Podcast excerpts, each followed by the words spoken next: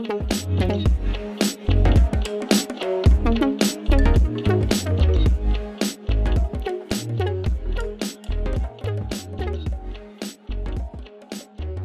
everyone, and welcome to Who Knew, a podcast from Northwestern's Pride Alumni Club.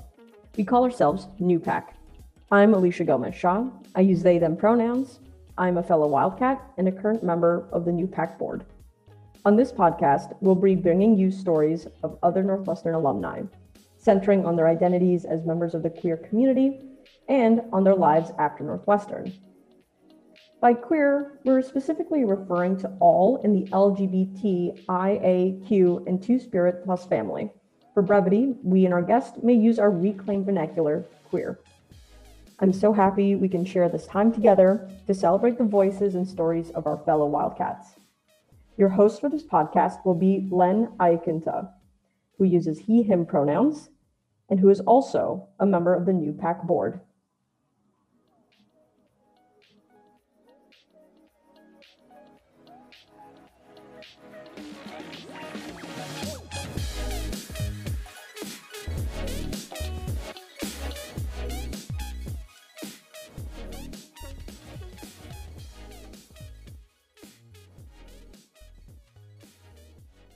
This is Len Iaquinta for Who Knew? I'm with Brian Mustanski, PhD, who is a 1999 graduate of Northwestern University. He is an international expert in the study, research, and application of knowledge in sexual and gender minority health and well being, you're going to meet him and hear his personal story, how his experiences as a Northwestern student and a gay man led to the founding of the world's largest research and action institute focusing on sexual and gender minority health and well being. Dr. Mustanski earned a BA with honors at NU, majoring in psychology and minoring in biological anthropology. In 2004, he earned his PhD from Indiana University in an APA accredited program in clinical psychology. In 2016, he returned to NU and earned a certificate in leadership from the School of Professional Studies. Dr. Mustanski holds major administrative and research positions at the university. He is the director of the Northwestern Institute for Sexual and Gender Minority Health and Well-being. He is also the co-director of the Third Coast Center for AIDS Research, known as CFAR, CFAR. It's a National Institutes of Health funded center spanning Northwestern University, the University of Chicago, the Chicago Department of Public Health, and various community partners. Beyond all that, he is also the director of Impact, an LGBT health and development program of the Department of Medical Social Sciences of Northwestern University. Welcome, Dr. Mustanski, to Who Knew? Let's begin by discussing a great example of your research to community based action approach, the Keep It Up program. Brian, please tell us why it's important, what you learned, and what your program did. Hi, Len. Thanks for having me. And, uh, um, you know, I'll just say that when I was starting my career uh, about 20 years ago, the CDC was releasing information about increasing rates of HIV in young gay and bisexual men.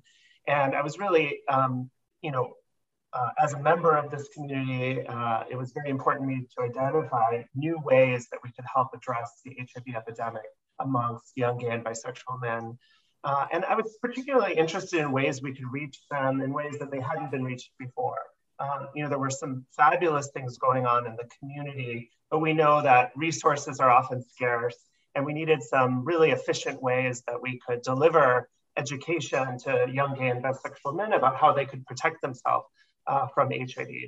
And at the time, I was working very closely with a community based organization, which many people who've spent time uh, on campus at Northwestern probably know called Howard Brown Health Center. And uh, I was in discussions with their HIV testing staff about, um, you know, what are some of the questions that young people ask when they come in for HIV testing? How could we help create a program that would really build on what happens during the HIV testing session, what they don't have time to cover in an HIV testing session? And we came up with the idea of developing an online program um, that would provide education, motivate risk reduction for young gay and bisexual men called the Keep It Up program. It's designed for young men that just tested HIV negative, and the goal is for them to keep up their HIV negative status. And we were interested in really going beyond, you know, what was happening in most places in the field of HIV prevention, where you'd start by saying, you know, HIV is a virus and here's how it's transmitted and you should use a condom and you should do this and you should do that. And really said, you know, it's a lot more complicated than that. Um, it's about integrating these facts and information into people's real lives. How do you integrate it when you have a new boyfriend? How do you integrate it when you're at a bar and maybe you've been drinking a little bit? how do you integrate it, um, you know, when you're going on an app and meeting people to hook up with? And so we decided to really take a different approach than this conventional idea of just telling people, you know, HIV is a virus and here's how it's transmitted. And instead saying like, let's integrate this knowledge of HIV prevention into the different aspects of your lives. And so we filmed a soap opera where we followed this group of young gay men dealing with thinking about condom use, uh, in relationships, in dating, when they're going out to bars, how drug use might affect their behavior, and really made it real examples. We interviewed people on the streets of Chicago. And over many years, over the over the last 15 years that we've studied Keep It Up, we've done um, small studies with community organizations in Chicago, in Jackson, Mississippi, New York, Atlanta, uh, it's grown and grown, uh, the program. It's now, uh, uh through a randomized clinical trial, the Center for Disease Control has identified it as one of the best evidence HIV prevention programs in the field. It's now being implemented in 22 community organizations throughout the United States. Uh, and uh, you know, we're really seeing that it significantly reduces people's risk for HIV. So this is an example, I would say, of our philosophy at um, the Institute for Sexual and Gender Minority Health and Wellbeing, or ISGEM, as we call it, of really partnering with our communities, learning what some of the needs are in the communities, developing some cutting edge programs, often using technology, new media to address those issues, studying them in partnership with the community. And then when we learn they work, we scale them up, scale them up nationally. This is a really exciting example of the power of Northwestern's interdisciplinary approach to our community in research and teaching and in translating evidence into action through community based organizations. Uh, Dr. Mustanski, uh, it's really quite amazing. But Keep It Up is only one program. Could you share with us briefly a broad overview of the other work you direct and co direct there? Yeah, we have. Uh um, over a dozen researchers, faculty members at Northwestern who are core members of the ISGEM Institute. Uh, and then there's about another 35 to 40 faculty members across the university in the School of Engineering, in the um, uh, Weinberg College of Arts and Sciences, in psychology, anthropology, uh, School of Communications that work with us on many aspects of advancing LGBTQ health research, not just HIV, but other issues like cancer prevention, detection, smoking, substance use, chronic diseases, cardiovascular disease. It's really across the board. And, and you know, our philosophy is that there's some folks who are, there's some faculty member whose primary interest is going to be in LGBTQ health, and we've got a lot of those. And then there also are many folks who are doing exceptional work in a variety of different health issues. And we partner with them and we help them bring their exceptional work to meet the needs of the LGBTQ community. Our, our philosophy in general, I would say, is you know, learn something, do something. Uh, you could probably distill it into that brief message. And so um, within the Institute, we have projects that are really understanding um, the causes of health disparities in our community. You know, what is the rate of mental health issues in our community? What are the rates of HIV? How do they occur across development? Really understanding the problem. And then we have pro projects that are developing interventions, developing new approaches to help um, facilitate HPV vaccination, for example, in young gay men. Really studying them, testing them, finding out they work, and then we're very active in this new emerging field of implementation science. Once you know something works, the average, uh, the average um, pattern from when a new study is released to when it's implemented in clinical practice is 17 years. A new treatment, a new test, 17 years before we see it in routine practice. And we're really trying to narrow that window. When we discover something, we want to facilitate it being implemented to meet the needs of our community as quickly as possible. And so we're really engaged in this emerging area of implementation science so that we can take our findings and our new evidence and get it into the community and practice as quickly as possible. Wow. I think it's impossible to overstate the impact your work will have on the sector. And it's also a model for social justice in other ways, too, isn't it? But let's turn for a bit, uh, Brian, to your experiences at and of Northwestern. Dr. Mustanski, tell us what was it like? What was your student experience? Well, I was a undergraduate, you know, in the mid to late 1990s. It was a time where, um, you know, the great gay rights movement was um, accelerating and making progress, but it was also a time when a lot of people weren't comfortable being out. Um, you know, there were uh, uh, there was a small LGBT student organization at Northwestern that um, arranged to have some social events, and that was a way where many of us met each other um, and uh, made friends, uh, you know, through that network. Um, but you know, there was still at that time not a lot of people who were out uh, about being uh, members of the LGBTQ community. I'll also say that um, you know Northwestern was a place where I have made lifelong friends. Some of them members of the LGBT community, some of whom who are not. And you know, it's really you know I think one of the things that's always stuck with me about Northwestern is because it, is, it has um, departments and programs that are so strong in so many different areas engineering psychology the arts performance. Some of my best friends you know lifelong friends are people who are you know producers in hollywood people who are doing software development at facebook people who are fashion designers folks who are you know sort of this mix of physicians and scientists and artists that i've become lifelong friends with through my time at northwestern and in fact, during the COVID pandemic, when you know we all had to start sheltering in place and staying at home, uh, we started a weekly Zoom with some of my friends from Northwestern. And I'll tell you what, almost two years later, we still have that weekly Zoom. We just had it this last uh, last night, celebrating a friend of my uh, a friend's birthday. Um, and so, you know, it's really a place where I, I made some lifelong friends that I still stay in touch with regularly today. Wow. I'm curious, what do you have to say to prospective and to current NU students, Dr. Mustanski? And, and Brian, what do you have to say to alumni about preparing for and advancing into the future? And maybe in particular, what might you say to the LGBTQ plus communities within those groups?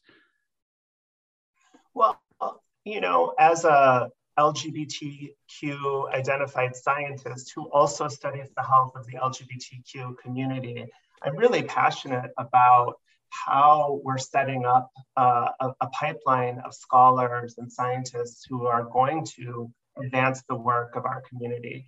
Uh, you know, we don't have enough researchers, we don't have enough physicians and clinicians who have experience working with our community. If we're gonna, if we're gonna bring our community into equality, into health equality with other communities in the United States, we need more people who know how to do this work. And you know, it's a challenging pipeline. We know that um, LGBTQ kids are more likely to be bullied in high school, more likely to have challenges with family support when it comes to college. Uh, you know, just today I was reading uh, an article um, put out by NIH where they were interviewing a scientist who talked about how often she was discouraged in her career from studying LGBTQ health, being told, you know, it's not, it's not a, it's not a viable career. You're not going to get funding. You're not going to get promoted. And I think Northwestern, you know, and our institute has really shown the possibility of, of this being a viable career. And, um, you know, uh, we know that role models matter, seeing people who can do this kind of work and that you can see yourself in them, uh, it makes a huge difference. And so I think you know, one of the things I would say to folks, particularly um, folks coming to Northwestern, folks who are interested in careers in LGBTQ health, is it is a viable career. And there's never been a better time to be joining this field. You know, it's growing year after year. There's more funding, there's more opportunities, and there's so much need. You can you can be the first person to study a health issue in the LGBTQ community because there's so much that hasn't been studied yet. So it's a really exciting area and so much need and so much potential. Northwestern has really been a leader in uh, LGBTQ plus uh, the community health for a very long time. I'm very proud of our alma mater. Brian, your life-changing innovation, research, and implementation uh, takes a lot of resources, people, equipment, computational power, and God knows what else. How is this all supported? Well, you know, we are fortunate to um, that our faculty are very successful in competing for NIH funding and federal research funding for their projects. And that allows us to do a lot of this um, cutting edge research. Uh, but also, I would say, you know, philanthropy has been really central because, you know, you don't get to start out your career and, you know, your first year as an assistant professor, it's, it's not the right time to be uh, applying for NIH funding.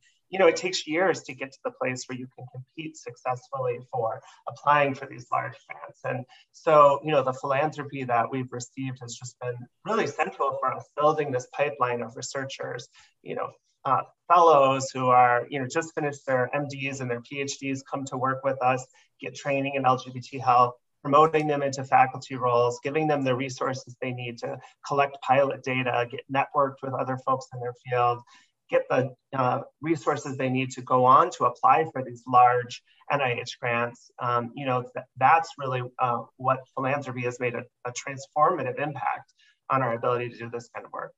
Well, I encourage all of our listeners to consider supporting this work at Northwestern with the monetary and other resources that might be available to you. And I'll tell you how at the end of this podcast. Going back to you, Professor, Brian, what's the hardest part of your work and what's the most rewarding to you? Well, I'll start with the most rewarding, which is we just had our um, six year anniversary, we did a video cast uh, where we brought back uh, one of the scholars that we trained several years ago. And she talked about how uh, working with us really impacted her career. And she's now an associate professor and she's uh, you know, doing some really cutting edge research on uh, adults in the lives of young LGBT people, not non-parental adults in their lives.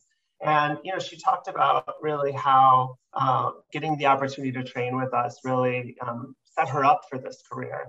And you know, so I would say like mentorship, um, getting to work with folks early in their career, giving some advice, connecting them to, to the field, uh, and seeing their careers really blossom is, is just the, the most rewarding aspect of my career, without a doubt. Um, you know, what is the most challenging? You know, I think that I would say um, uh, lately, it's that honestly, there's there's a lot of demand for what we do. Uh, you know, we're getting um, asked by folks across the university, across the country, to consult, to serve on advisory boards, to um, you know, for community-based organizations, for federal initiatives. And uh, you know, we need, we need more people. Uh, we need more people in our team because uh, uh, we we hire great people, and then within a couple of years, their plate is full, and we uh, you know uh, I think just keeping up with the demand is, is a real challenge. Well, I salute you for your role that you have, and it's a major role in keeping up with that demand and in increasing and the depth and reach of the field. I, I'm just in awe of what you've done. Dr. Mustanski, as you look back, how do you think your gay identity and your career, your professional goals have interacted over the years? Yeah, you know, I mean, I, th- I think that, um, you know, for me as a gay man who studies the health of, um, you know, most of my particular work is focused on young gay and bisexual men, but I also have been part of teams studying trans health, studying lesbian and bisexual women's health, um, increasingly understanding the diversities of gender identities that are out there um, you know, I think it gives me personal knowledge of our community. It, you know, the work that we do is embedded in the realities of the lives of LGBTQ people, and you know, we're not we're not observing it from a distance. You know, the folks that work at the institute, not everyone is a member of the LGBTQ community. Many people are, but you know, we're observing it from a lens of, of lived experience, uh, on top of our scientific understanding of, of um, health health issues and how to address them. And so I think it's been really pivotal for me to be able to draw on my personal experiences as I'm developing research studies, interventions, providing mentorships. Um, you know, you know, speaking of my own personal experiences of some of the challenges I've had in my career of um, discrimination um, uh, in different settings, uh, uh, you know, allows me to sort of help pave the way, I guess, for the next generation. Uh, you know, really based on what I've had to had to address in my own life and my own career you're a real you're a real real pioneer and we salute you and the NUPAC is very proud to have you as a guest and dr mustanski i'm especially pleased to reveal to you today on this who knew podcast that the nu pride alumni club wants to pitch in to grow this northwestern institute as the epicenter of health equity and research for the lgbtq plus community so we've designated january 2022 as ISGMH Month, and we're asking alumni to make financial contributions, investments in better futures. So, alumni, your current or planned gift of any size, an IRA rollover, or a gift through your estate can help continue to grow the impact of the ISGMH for all. I promised to tell listeners exactly how to contribute earlier. You will find details and a link to contribute on the notes accompanying this podcast, or go online to https colon forward slash forward slash isgmh dot northwestern dot edu forward slash donate. What do you think of that, Dr. Mustanski? Very exciting. It's really going to make an important impact on our ability to advance this work and grow this community of scholars. So thank you so much for your support. Well, we are delighted to pitch in. So thank you, Dr. Brian Mustanski, for being our guest. We're grateful for your leadership and for that of Northwestern University. Go Cats! For who knew, this is Len Quinta.